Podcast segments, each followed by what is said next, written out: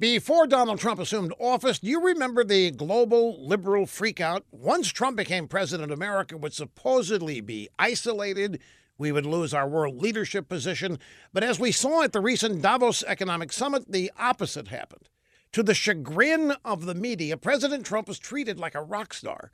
Well, this week in France, something else poked holes in the drive by's never ending anti Trump campaign. The French Minister of the Interior presented details of President Emmanuel Macron's new immigration plan.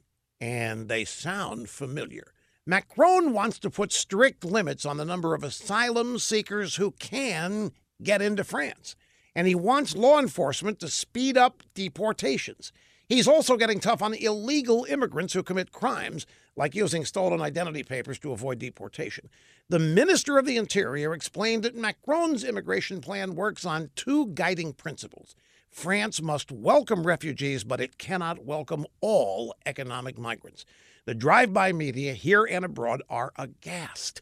They're accusing Macron of being cruel to immigrants. They say that he's risking his image as a humane globalist. But French voters overwhelmingly approve.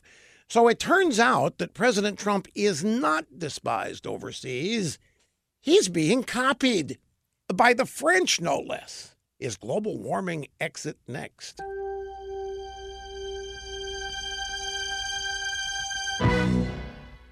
Rush has just made his spectacular web service, Rush 24 7, even more spectacular. We have a special premium going on right now, a brand new tumbler that is free with every new subscription. Join today for Rush 24 7. Never miss a word of Rush's radio broadcast and get his new tumbler. All at rushlimbaugh.com. You're listening to the EIB Network.